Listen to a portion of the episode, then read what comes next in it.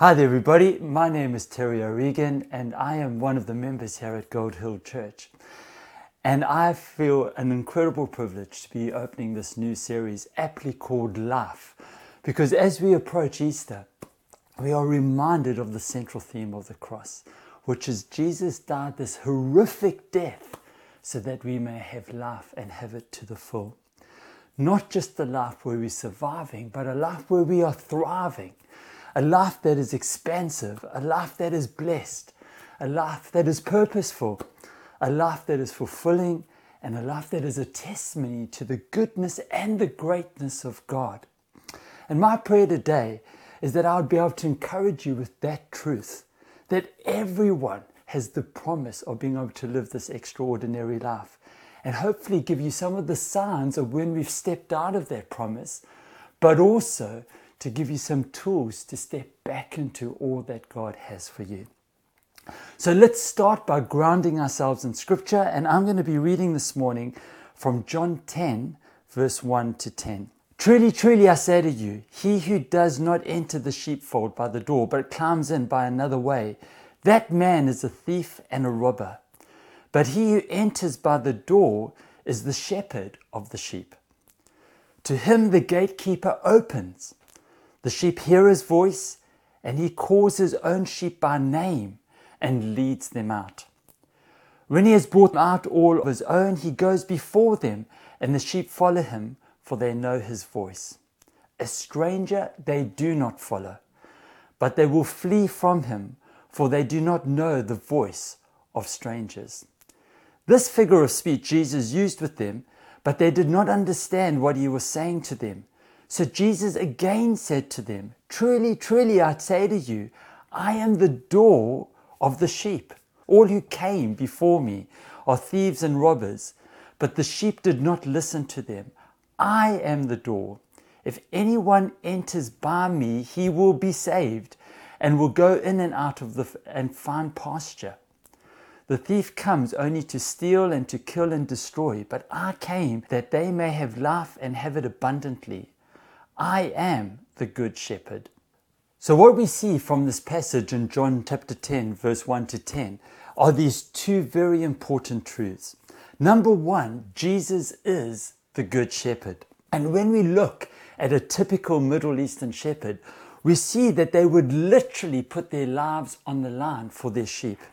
They would sleep at the entrance to the pen so that any sheep that had wanted to leave the pen unattended would actually have to step over them.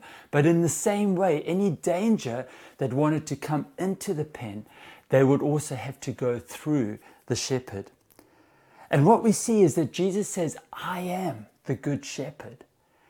And the thing is, is what does that mean for us? What is the life that Jesus is promising us as our good shepherd? And one of the best ways to describe this is actually in Psalm 23. And I'm going to read it, but I'm going to read it in a slightly different way. I'm going to put your name into that psalm. And this is what it says The Lord is your shepherd, you shall not want. He makes you lie down in green pastures. He leads you beside still waters. He restores your soul. He leads you in the paths of righteousness for his name's sake. Even though you walk through the valley of the shadow of death, you will fear no evil because he is with you.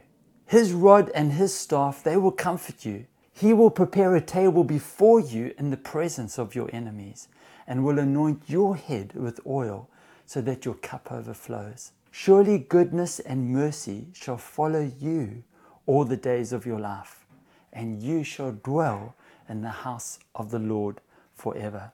And that's what we see. We see this magnificent life that Jesus describes for us because he is our good shepherd. But however, we've got to see the other side of the coin, which is this person called the devil, which is described in the Bible as the enemy of God, who comes to rob and to steal and to destroy. He is relentless in his quest to ensure that you live a mediocre average life. He is 100% committed to foiling the promises of God for your life and ensuring that your life at best is average. And the sad thing is that often our prayer lives reflect that we don't realize how, this important truth because we live in times as, as though we're in times of peace rather than living as though we're in times of war. However, this morning we're talking about living life to the full, and I want to get back to that theme. But I have to start by saying that life is messy, it's confusing, and at times it's disappointing. Often we, we have these events, that these major events that we have to deal with, like the loss of a job, or a loss of a loved one, or a loss of a dream. And things don't always turn out as we hoped they would. And it's in those places that we really question is God good? Does He have good plans for me? And I want you to know that I've just been through one of those, those situations. You know, some of you might know that I took up this very senior job in the USA. And it had all the promises of my career really taking off and, and having, you know, just being able to have a magnificent life in the USA. But even though I know God was with me, and even though I felt that God had clearly led me to the USA, when I got there, I found that I was working in one of the most toxic environments, and that sometimes that toxicity was personally aimed at me. And despite the success, um, I found myself in situations of often being undermined. And I started to question, like, God, did I even hear you in this? And then on top of that, one of my best friends got COVID. And, um, and I just felt called to, to intercede for, for, for his safety. And I was often woken up over that two week period um, at three in the morning to pray for him. I was fasting um, and praying constantly um, that he would be healed. And unfortunately, my friend passed. And I questioned and I said, God, what is this all about? do you really have good plans for each and every one of us? And I want you to know that this morning, this message comes out of my own wrestling with this truth. And I am convinced that God has good plans for your life and He has good plans for my life. So, how do we step into these promises that God has for us? The very first thing is recognizing we are in a war. My experience is that the devil has no new tricks for you and he has no new tricks for me. He trips us up in the same way. You, you know, we've got to learn to recognize those, those negative patterns that occur, those coincidences that keep on occurring over and over again, and also those triggers that he has specifically for you that derail you. The general pattern is that when life throws you a curveball, it is easy to get despondent, like I did and also to start doubting God, like I did. But if that is unchecked, what you can then start to find is that, particularly around relationships, where relationships have gone off track, that offense and bitterness starts to take hold of our heart. And also where things didn't quite work out the way that we, we hoped they would, that we start to lose our confidence in the work environment. Or we actually start to just lay down the dreams that we had for our lives. And it's in that dark and pessimistic place that the devil tries to keep you there. He wants you to have this defeatist mindset. He wants you to be overwhelmed by the cares of this world. And so, the very first thing I wanted to say is what are the signs when we're not living life to the full, when we're not experiencing this abundant life? These are the signs. They worry, they fear, your life lacks joy, it lacks excitement, it lacks purpose. And you feel like you're just going through the motions. And as I said, you just feel like you're surviving rather than thriving. So the key question is how do we break that cycle? And this is the good news is that as I've contemplated the promise of John 10:10, 10, I reflected on two very different lives. I reflected on the life of Mother Teresa and I reflected on the life of Ken Costa. Now, Mother Teresa, I think, needs no introduction. She was this tiny little nun that served the poor in India, in Calcutta. And towards the end of her life, she was even crippled. Why? Because she used to take the shoes that were given to the poor that no one else wanted. She gave the poor the very best shoes. And from years of wearing bad shoes, um, she became crippled and lame. Ken Costa, on the other hand, he is this influential banker, you know, chairman of Alpha International. He has advised on, on, on, on transactions like the sales of Harrods to the Qatari royal family. He's on the board of directors of Songbird Estates, which own like 70% of Canary Wharf. He is the professor of commerce at Gresham University and the dean of the Leadership College of London. I mean, this man looks as if he has got it all, that, that, that he is living the dream. And yet, if you think of these two lives, they could not be more extreme. This multimillionaire and this, this poor nun serving the poor in, in India. And yet, I believe they both lived life to the full despite their circumstances because they laid hold of what God had called them to do. Why do I say this? Well, you know, we sold this dream that money will fill the emptiness and the lack in our lives, and status will give our lives purpose. But we know that that is not the truth. You've just got to read Ecclesiastes or look at some or read some of the, the life stories of the rich and famous to know that that is so far from the truth. We sold this lie that sort of looking good, feeling good, having the goods is the way to go. But actually, the truth and the thing that we need to get perspective on is living life to the full, is knowing a good God, doing good, and being good. In short, you've got one shot at this life. This is not a dress rehearsal. This is it. And God wants you to have the best life and be the best version of yourself that you can be. So the question is, how do we do this? The very first thing is you've got to know that God is crazy in love about you and that your life is not an accident it starts with this truth that, that you are not just molecules coming together and by some coincidence you find yourself on earth at this time.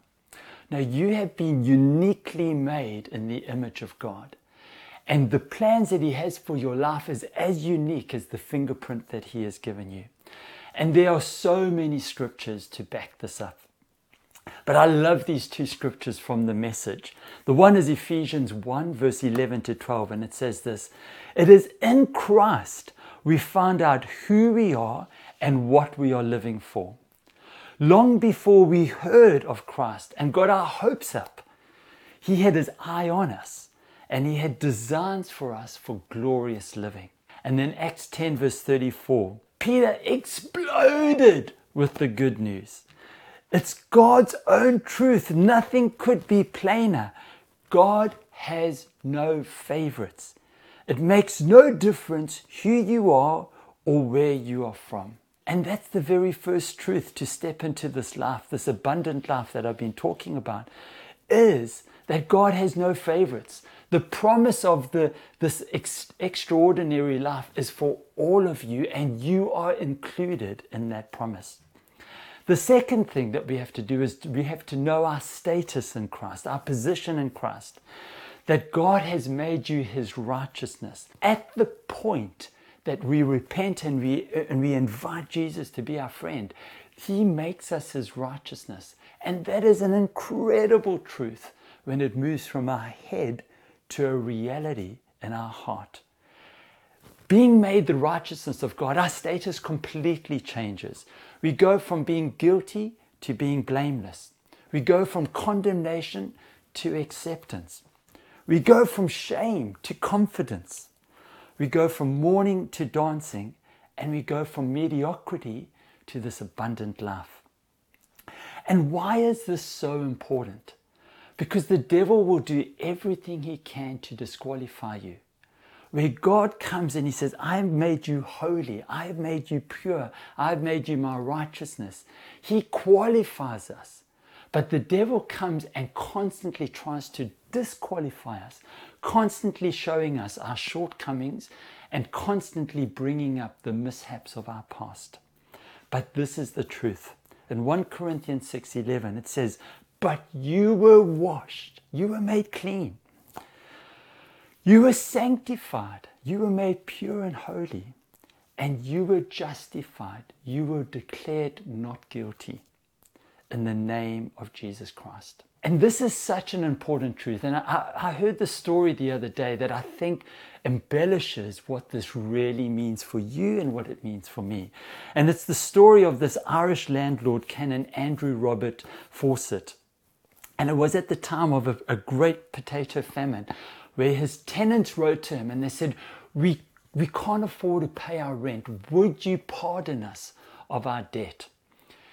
And, and Canon Fawcett wrote back to them and he said, Unfortunately, he could not pardon them of their debt because it would set a bad precedent. However, he said, I have enclosed something that I think will help. And what he had enclosed was a large sum of money that was enough to pay their rent as well as excess to get them through the potato famine. And that's what Jesus did for us. He not only died so that our sins could be forgiven, He gave us excess. He gave us everything we need to live beautiful, victorious, and fulfilling lives. And so that's the that's the second thing is to know that he's crazy about you number 1 and know that that that your position in Christ that you are his righteousness. We've also got to know our authority over the devil. If he's coming to constantly try and rob and to steal and to destroy, we've got to know our authority over him. And we no longer need to be intimidated by him because the Bible says that greater is he that is in us than he that is in the world. So we do need to wise up to his strategies for our lives, as I've already said, recognize those patterns. But then we need to go become active in how we counteract those. You know, and that is done through prayer, it's done through worship, it's done through making your life accountable, bringing things into the light. It comes from standing on the promises of God. And Corinthians 2, verse 15 says this that Jesus disarmed the powers and authorities. He made a public spectacle of them, triumphing over them on the cross. But Ephesians 1 18 to 20 says this I pray that the light of your heart may be enlightened, in order that you might know the hope to which you have been called, the riches of his glorious inheritance and the incomparable great power for us who believe. The power is the same as that mighty strength he exerted when he raised Christ from the dead. That same power is given to you. We have the authority and the power to stand against the devil. We have more power than we realize, and we need to exercise that. The other thing we need to know is we need to know our core. You know, the, the, the, the fundamental cry of every heart is, Why am I alive? Does my life count for anything? Does it have any meaning? And as I've said, I believe with all my heart that you have been uniquely made in the image of God. And He has given you a specific personality type. There's no A type personality and B type personality. You've just got your personality that God has gifted you with. You've got special gifts and talents. You've got all these experiences too, both good and bad. God never wastes anything, He uses it all to bring together something that is magnificent that He can use to make a difference in the world. And when we grasp that God is good and the plans He has for us is good, then we can have a confidence to step into all that God has for us. 1 Corinthians 9:26 says, "We do not run like a person running aimless, aimlessly, and we do not fight like a fighter beating the air. No, we have significance all over us. We have destiny written all over us. And God wants us to step into these wonderful plans that He has for our lives. But part of this is hardship and struggles. Unfortunately, we tend to think that, that when life is going well, then we're seeing the blessings of God, and when life is tough, then actually we're doing something wrong. That could not be more further from the truth. You see, it's in times of hardship and struggles that God refines our character and He humbles us so that we can carry the weight of His anointing and, the, and, the, and we can carry this mandate that He has put upon our shoulders. I have found in business that it's not people's competence that holds them back, it's their character. And God loves us too much to not work on our character. And it's often in those, those tough times that He takes this rough diamond and molds it and, and, and, and, and, and, and makes it into something really beautiful. It's in those testing times, though, that we've got to know that we're never in it alone, that He is ever present. Why do I say that? Well, there's some great heroes of the faith. Abraham was, a, was destined to be the father of many nations. And yet, the very thing that he was tested on was being a father.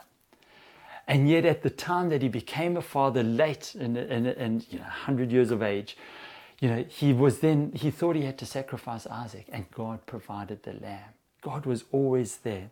Joseph was, was destined to be the second in charge of Egypt, and yet found himself for a lengthy period of time in prison. But the Bible tells us that even in that prison cell, where he was forgotten and thought, God, where are you? That God showed kindness and favor to Joseph. And then the Apostle Paul, two thirds of the New Testament is written by the Apostle Paul. I mean, he had this great mandate to go and share the good news with the Gentiles. But even he wrote this. In 2 Corinthians 4, verse 8 to 9, he said, We are hard pressed on every side, but not crushed, perplexed, but not in despair persecuted but not abandoned, struck down but not destroyed. And friends, I want to tell you this morning that if you find yourself in that place, you, you are not alone and you're most probably on the right, right track. God is working something magnificently within you in order to bring you into the fullness of what He has for you. And you know, I want to break this myth that when, when life is going well, that we are in a good place. Um, and I want to use the story of, of, of, the Israelites. You know, if you, you remember the Israelites, they had just come out of Egypt, they had seen all the plagues that, that, that, that Moses had done um, on the Egyptian nation. The Red Sea had been parted, this miraculous entrance into, in, in, in, towards the promised land. And then God shows up every day. Every day He shows up. You know, he gives them food, he gives them manna, he gives them water, he gives them a cloud to shade them from the sun. And yet, there's never been a time where the Israelites have moaned so much, have grumbled so much, and when things didn't go their way, at the drop of a hat, they made this golden calf and worshipped it. They deserted God.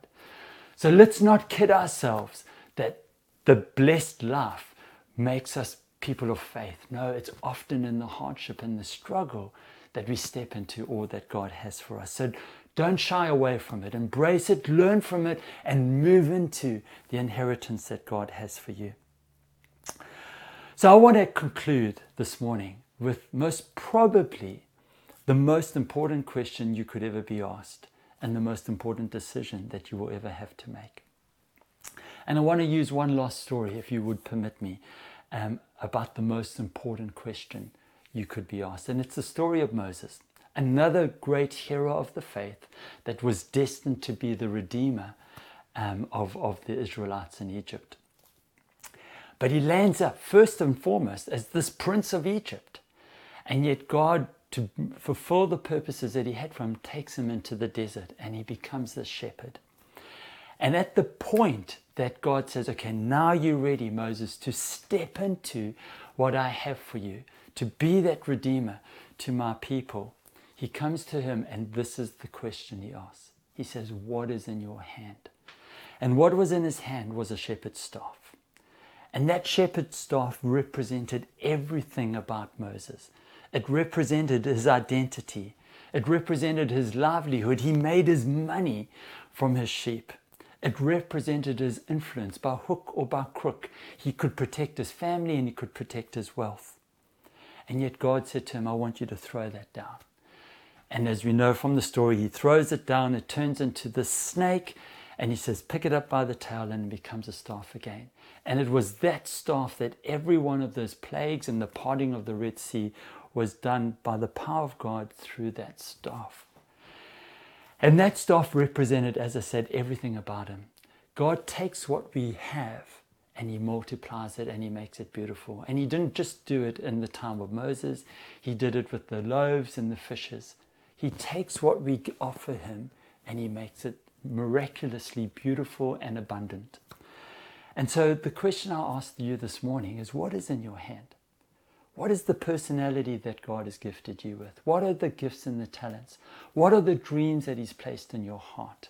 You know, what are the experiences, good and hard, that God can use to make you the best version of yourself and to live the best version of your life, to step into that abundant life. And what is the most important question you could be asked? It's from Deuteronomy 30, verse 19, where Jesus says, or God says, I lay before you life and death. Choose life. Thank you.